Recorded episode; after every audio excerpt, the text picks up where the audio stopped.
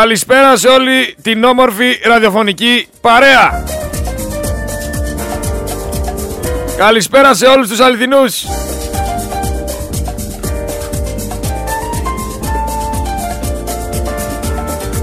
Δεν ξέρω αν ακούσατε την καινούριου. Ακούστε εδώ την καινούριου για αρχή και μετά θα πάμε και σε όλα τα άλλα θεματάκια που έχουμε να συζητήσουμε. Έχουμε να συζητήσουμε πολλά. Θα είναι και ο Μίτσος σήμερα κοντά μας. Ακούστε λίγο εδώ την καινούριου τι λέει. Λέω, δεν είναι ομο- ομοφοβική. Δεν μου αρέσουν οι διαχωρισμοί γενικότερα. Και εγώ τους ανθρώπους που είναι γύρω μου, όποια και αν είναι η σεξουαλική τους προτίμηση, δεν με απασχολεί να αντιμετωπίσω το ίδιο αν είναι Μπράβο. καλοί άνθρωποι και τους στηρίζω Συμφωνώ. ό,τι και αν επιλέξουν. Αν τα έχουν με πέντε, να τα έχουν με ένα, να τα έχουν με ένα ζώο, μια Συμφωνώ. σάβρα, Ωραία. με ό,τι θέλουν. Να τα έχουν. Αυτό εξηγώ. Συμ- Με ό,τι θέλουν. Με ό,τι θέλουν να τα έχουν, λέει. Με σάβρα, με ζώο. Ξέφυγε καινούριου. Με 5, με 10. Δεν την ενδιαφέρει. Μπορεί δηλαδή ο γείτονάς της να τα έχει με σκύλο. Δεν έχει πρόβλημα. Η γειτόνισσα να είναι με 20 μαζί, κανένα θέμα και από εκεί. Ό,τι θέλει, ας κάνει ο καθένας. Βγείτε, φτιάξτε τα με σκύλους, με δέντρα. Με ό,τι θέλετε, φτιάξτε τα. Δεν έχει θέμα η καινούργια. Ξεφύγαμε τελείως. Ξεφύγαμε, το χάσαμε στη στροφή, πάει. Φύγανε τα περιστέρια, πετάξανε. Λοιπόν, ανέφερα χθες για την Γκάγκα, για τους γιατρούς στα νησάκια, που βγήκε και είπε γιατί να κάθονται 8 μήνες και να πληρώνονται αυτοί οι γιατροί; Όλοι αυτοί οι νησιώτες λοιπόν που ακούνε αυτή τη δήλωση και αύριο μεθαύριο, σε 47 μέρες βασικά ακριβώς που θα πάνε να ψηφίσουν, να θυμούνται αυτή τη δήλωση. Γιατί αν δεν έχουν γιατρούς και ψηφίζουν Νέα Δημοκρατία, δεν μπορούν να μιλάνε. Θέλετε και γιατρούς στα νησιά, είναι δυνατόν; Είναι δυνατόν, αφού σας τα λέει η υπουργός σας.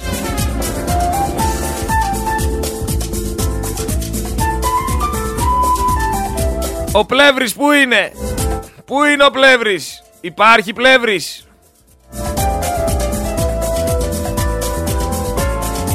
Γιατί μόνο την αναπληρώτρια βλέπω να μιλάει Και είναι λογικό να μιλάει Η αναπληρώτρια Ο άλλος δεν έχει ιδέα Ιδέα δεν έχει ο Πλεύρης Σου λέει μίλα εσύ γκάγκα Γιατί εγώ Και αυτός Γκάγκα είναι αλλά τέλος πάντων θα μιλήσουμε λίγο για τη 12χρονη.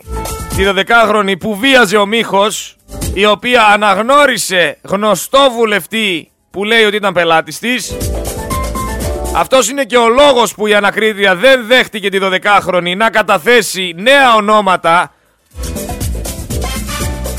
Και ο εισαγγελέας φυσικά. Και όλοι αυτοί που την αφήσαν στο έλεος των βασανιστών της. Θα ακούσουμε σε λίγο και όσα είπε η δικηγόρος της 12χρονης.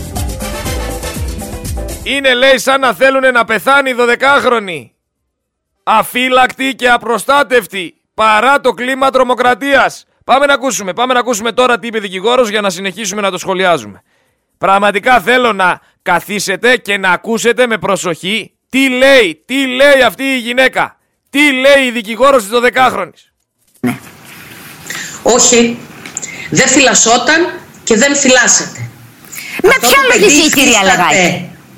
Α, δεν ξέρω. Θα πρέπει να ρωτήσουμε την κυβέρνηση και τις αρχές της πολιτείας. Τις δικαστικές αρχές, τις πολιτικές αρχές, το Υπουργείο Δικαιοσύνης, το Υπουργείο Δημόσιας Τάξης, τους θεσμούς κάθε είδους και να μας πούν γιατί δεν φυλάσσεται, γιατί να θυμηθούμε αστυνομικοί με καλυμμένα χαρακτηριστικά σταματούν πριν από καιρό το αστυνομικό αυτοκίνητο που μεταφέρει το κοριτσάκι με το μικρό του το αδερφάκι από την Αθήνα στο νησί που κατοικούν με αυτόματα κατεβάζουν τα παιδιά κάτω και τα κατατρομοκρατούν για ένα τυχαίο έλεγχο είναι αστείο Μέσα στο Γιατί; περιπολικό. ε, με- ήταν με πολιτικό αυτοκίνητο της ασφάλειας μεταφέρονταν τα παιδιά από αστυνομικούς με πολιτικό αυτοκίνητο της ασφάλειας τους σταμάτησε αστυνομικό αυτοκίνητο Και δεν είπαν- με προτεταμένα το είπαν και το ξαναείπαν οι αστυνομικοί που συνόδευαν τα παιδιά ε, μέχρι να γίνει κατανοητό πήρε αρκετή ώρα και το μέχρι να γίνει κατανοητό το λέω πολύ ηρωνικά γιατί προφανώς μιλάμε την ίδια γλώσσα Αλλά έχουμε διαφορετικούς σκοπούς σε αυτή τη χώρα. Ε, μετά ήταν ένας τυχαίος έλεγχος από ό,τι υπόθηκε μετά. Ακολούθησαν συχνές επιθέσεις με πέτρες στα παράθυρα του σπιτιού που κατοικούν τα παιδιά. Ακολούθησε πριν από πολύ λίγες ημέρες ένας ε, επιβαίνων σε μηχανάκι σε δίκυκλη μοτοσυκλέτα ο οποίος σταμάτησε μπροστά από το σπίτι όπου καθόταν το μικρό αδερφάκι του κοριτσιού και, της, ε, και του έκανε με το χέρι του το σήμα της σιωπής έτσι σου, και έφυγε και Κυρία ακολούθησε το σημερινό η επίθεση με μαχαίρι μέσα στο σπίτι. Μου από περιγράφετε. που φορούσε σακούλες στα πόδια όπως περιγράφει το παιδί. Και να πω εδώ, γιατί έχει μια σημασία για τους τηλεθεατές, που δεν το, δεν το ξέρει ο πολλής κόσμος, σακούλες στα πόδια, σακούλες πάνω από τα παπούτσια, βάζουν αυτοί που δεν θέλουν να αφήσουν σε ένα τόπο ούτε DNA. Τόσο γνώση Και των ρωτώ, ε, πραγμάτων. κυρία Λεγάκη, μας περιγράφεται ένα μαφιόζικο κλίμα κατά τρομοκράτησης. Εντελώς. Και σε αυτό το μαφιόζικο κλίμα, όταν πέταξαν τις πρώτες πέτρες, κανείς δεν σκέφτηκε ότι αυτό το σπίτι, αυτή η οικογένεια που έχει παιδιά που βιώνουν τέτοιο τραύμα, τέτοια πληγή, ότι χρειάζεται ασφάλεια; Κοιτάξτε, δεν θεωρώ κανέναν ηλίθιο. Άρα Θεωρώ εδώ μιλάμε και για καθιστώ στόχευση, λέτε. υπεύθυνο, Φυσικά. Θεωρώ υπεύθυνη την πολιτεία. Έχει Θεωρώ πιαστεί κανένας υπεύθυνους από και αυτούς. προσωπικά και πολιτικά τους θεσμούς, τον Υπουργό, την κυρία Μιχαηλίδου που είπα από τη Βουλή που μένει το παιδί. Το ζήσαμε κι αυτό. Μην τυχόν και ψαχτεί κανένας λίγο παραπάνω να το βρει. Η είδηση Θεωρώ σχεδόν δεν ότι υπάρχει Όλοι οι στα site θεσμοί αυτή. έχουν ευθύνη. Ναι. Ναι. Μα δηλαδή τώρα πραγματικά κοροϊδευόμαστε. Υπάρχει ένα παιδί που κάποια στιγμή του λένε συνεχώς ότι θα το σκοτώσουν αν μιλήσει κι άλλο. Α, να ανοίξω εδώ μια παρένθεση και να πω ότι λίγες μέρες πριν η συνάδελφός μου η κυρία Ταραχοπούλου πριν εγώ μπω στην υπόθεση, κατέθεσε μία αίτηση στην ε, κυρία Ανακρίτρια και είπε ότι το παιδί θυμήθηκε και άλλους πελάτες και ζήτησε να το καλέσει ξανά.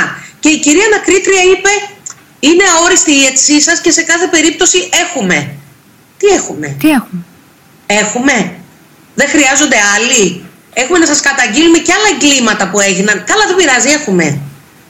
Ε, να πω επίσης εδώ ότι αύριο θα πάμε να καταθέσουμε μια νέα αίτηση με συγκεκριμένα ονόματα και αναρωτιέμαι μήπως αυτή η σημερινή επίθεση με το μαχαίρι προκλήθηκε ακριβώς επειδή δηλώθηκε ότι το παιδί θυμήθηκε και άλλα ονόματα και έπρεπε να μην τα πει; Τι Και εννοείται; στέκεται το κράτος Τι εννοείται Εννοώ έπρεπε να μην τα πει. αυτό, ε, εννοώ αυτό που καταλαβαίνει ο κοινός νους. Ότι δηλαδή το παιδί δηλώνει ότι θυμήθηκα και άλλα ονόματα πελατών εντός πολλών εισαγωγικών που με βίαζαν Παιδοβιαστών. ακριβώς και υπάρχει λοιπόν λόγος να τις κλείσουν το στόμα. Και έχουμε αυτή τη σημερινή επίθεση. Εγώ με το μυαλό μου συνδέω αυτά τα δύο. Μπορεί να κάνω και λάθος. Μπορεί να μην συνδέονται αυτά τα δύο και να συνδέονται με άλλους πελάτες. Μπορεί να συνδέονται με άλλους παιδοδιαστές. Δεν με ενδιαφέρει καθόλου. Με ενδιαφέρει ότι αυτή τη στιγμή η κυβέρνηση και η πολιτεία, η κυβέρνηση και οι κρατικοί θεσμοί συμπεριφέρονται σαν να θέλουν να πεθάνει το παιδί και μετά να βρουν το δολοφόνο του και να δηλώσουν άλλη μια επιτυχία της ελληνικής αστυνομίας και της ελληνικής κυβέρνησης. Κυρία Λεγάκη, Ότι αυτό το δηλαδή οποίο- εμείς το βρήκαμε το δολοφόνο. Εμείς όμως θέλουμε να ζήσει το παιδί.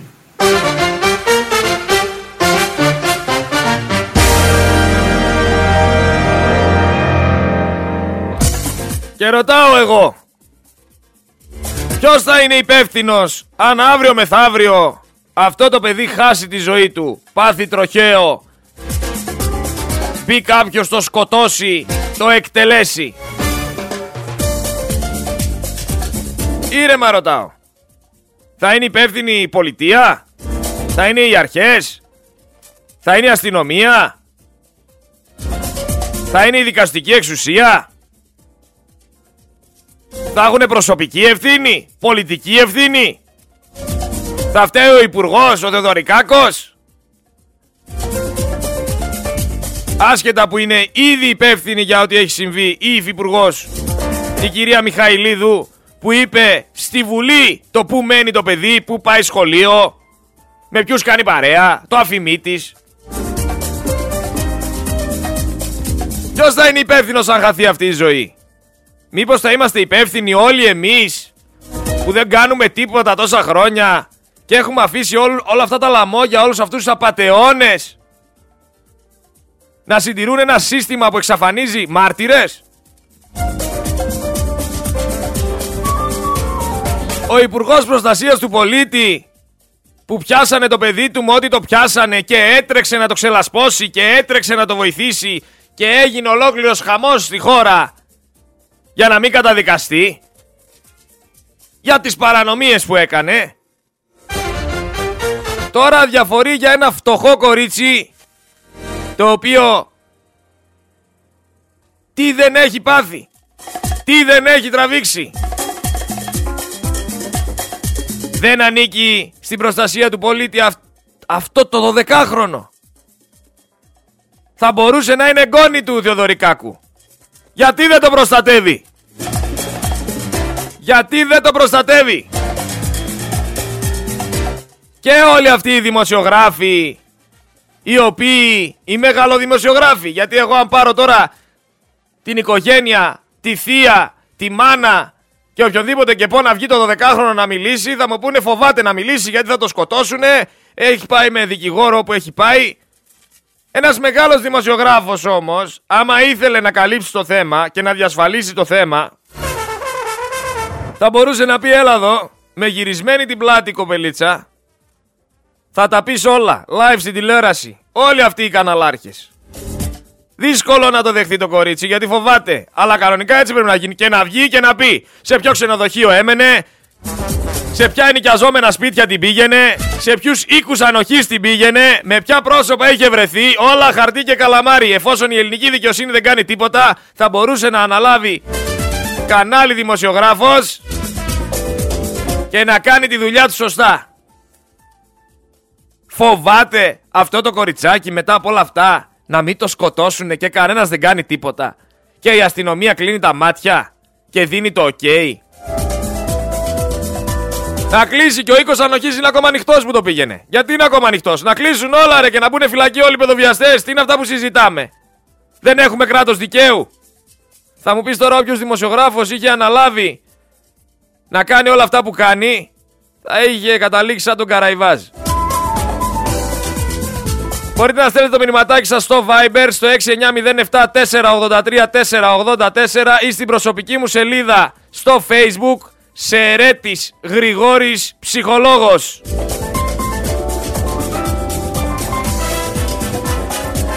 Πώς γίνεται όμως ένας πρωθυπουργός να μην ασχολείται με τέτοια σημαντικά θέματα; Εγώ άμα ήμουν πρωθυπουργός και γινόντουσαν όλα αυτά στη χώρα μου, που το θεωρεί και τσιφλίκι το Μητσοτάκης, Πρώτος πρώτος θα έβγαινα και θα έλεγα θα έχει 24 ώρη φύλαξη. Αυτό και εκείνο να βρεθούν οι δράστες με τις σακούλες στα πόδια, να βρεθούν αυτοί που περνάνε απ' έξω και κάνουν μην μπει τίποτα. Να βρεθούν όλοι. Όλοι. Αλλά έχει εστιάσει αλλού, αλλού ο Μητσοτάκης. Ο άνθρωπος που μέσα σε ένα χρόνο απέκτησε 26 ακίνητα. Μάγος είναι, τι είναι και σε ένα χρόνο απέκτησε 26 ακίνητα. Στη χώρα που ενώ πέφτει το πετρέλαιο ακριβένει η βενζίνη είναι παγκόσμιο φαινόμενο πλέον. Το πόσο εύκολα μπορείς να κλέψεις τον Έλληνα. Έχει τόσα παραθυράκια. Τόσα παραθυράκια. Βάλε πάνω κάτι, κόψε περισσότερο να αρπάξουμε κι εμείς και να τα μοιραστούμε και όλα τα επιτρέπει το ελληνικό κράτος. Θα έπρεπε να τους έχει κολοφάναρο. Από το έργο που αναλαμβάνουνε, μέχρι τα λεφτά που δίνουνε, μέχρι τα κοστολόγια, μέχρι όλα. Είναι συμμορία όμως, δεν είναι κράτος. Γιατί κανονικά η εφορία θα έπρεπε να λειτουργεί και να του λέει: Ελά, δω μεγάλε. Πού βρήκες τα λεφτά εσύ και απέκτησες 26 ακίνητα. Για έλα εδώ. Τι είναι αυτά τα 350.000 που έχεις στο λογαριασμό σου αδιευκρίνηστα; Άμα η εφορία λειτουργούσε. Για έλα εδώ εσύ φίλε. Πού βρήκες και αγόρασες τη βίλα στην Τίνο; Για έλατε εδώ, βρε κλέφτες απατεώνες. Εφορία μαζί με δικαστική εξουσία να τους καταδίκαζε. Κατάσχεση περιουσίας και φυλακή. Τέλος με τους κλέφτες. Δεν λειτουργούν όμως γιατί είναι και αυτοί στο κόλπο. Και όσο ο Έλληνας δεν το καταλαβαίνει αυτό, καλό μεσημέρι. Τόσα χρόνια είχαμε πρόβλημα με την οικονομία. Μέσα σε μια τετραετία έχουμε και στην υγεία και στην ασφάλεια και στη στέγαση και στην εκπαίδευση και στην ενέργεια. Στις συγκοινωνίες, στη δημοκρατία. Μιλάμε πλέον απλά και όμορφα.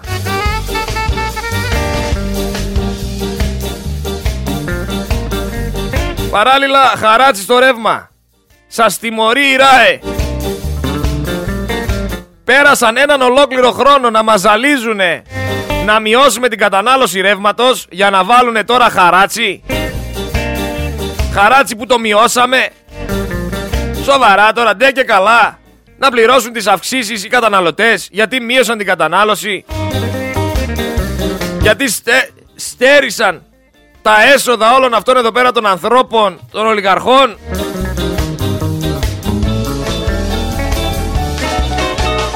Άλλο σκάνδαλο. Φέρνουν 168.000 σκλάβους θα τους ονομάσω εγώ. Γιατί σαν σκλάβους θα τους φέρουνε. Δεν θα έχουνε αυτά που θα έπρεπε να έχουνε οι Έλληνες πολίτες. Το μισθό που θα έπρεπε να έχεις εσύ. Το σπίτι που θα έπρεπε να σε πληρώνει. Το φαγητό που θα έπρεπε να σε πληρώνει για να μπορείς να δουλεύεις σαν Έλληνας πολίτης. Θα φέρουν άτομα τώρα από τον Μπαγκλαντές, από το Αφγανιστάν, από όπου και αν τα φέρουνε, να τα εκμεταλλευτούνε. 168.000 θα τους εισάγουνε για να γεμίσουν θέσεις στον τουρισμό και την βιοτεχνία ώστε να μπορέσουν όλοι αυτοί τα αφεντικά να κρατήσουν χαμηλά τους μισθούς. Την εισαγωγή αυτή θα την κάνουν οι ίδιοι που φτιάξαν αυτό το φράχτη στον Εύρο. Τα 35 χιλιόμετρα. Οι ίδιοι θα τους φέρουν βρε και σας πουλάνε ότι είναι πατριώτες. 2,20 βρε κάνει το λίτρο η βενζίνη με 68 δολάρια το βαρέλι. Αν ξέρετε τι σημαίνει αυτό. Σταθερότητα στο κέρδος του Βαρδινογιάννη, του Λάτσι και της κυβέρνησης Μητσοτάκη σημαίνει.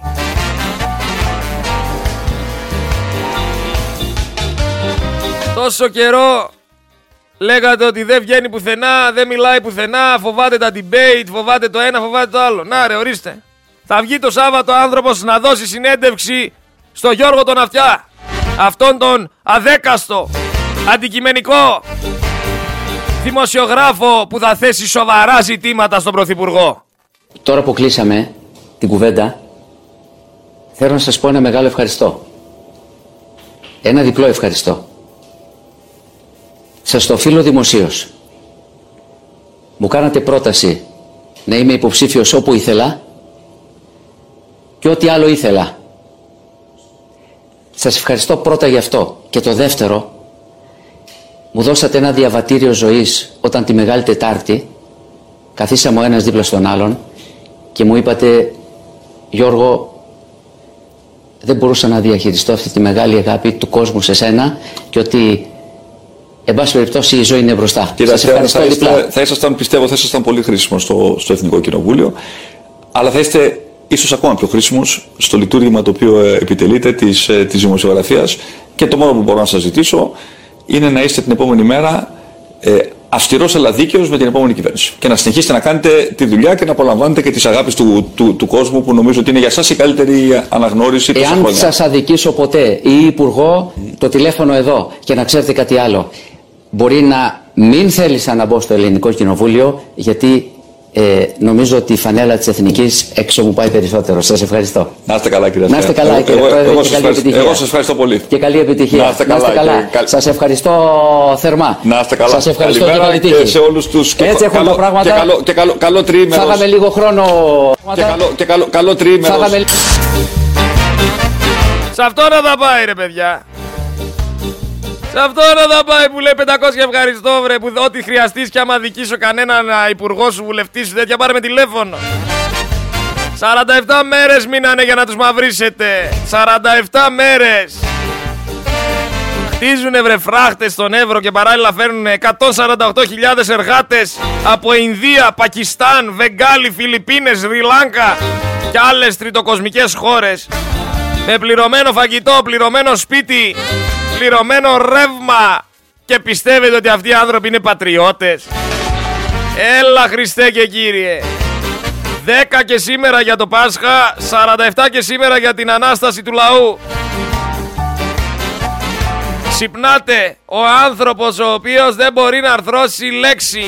Εγώ θεωρώ ότι εντάξει, δεν θέλει πολύ μυαλό για να καταλάβεις ένα απόφθεγμα. Ούτε τα αυτονόητα δεν μπορεί να καταλάβει. Ακούστε εδώ τι είπε το άτομο ρε.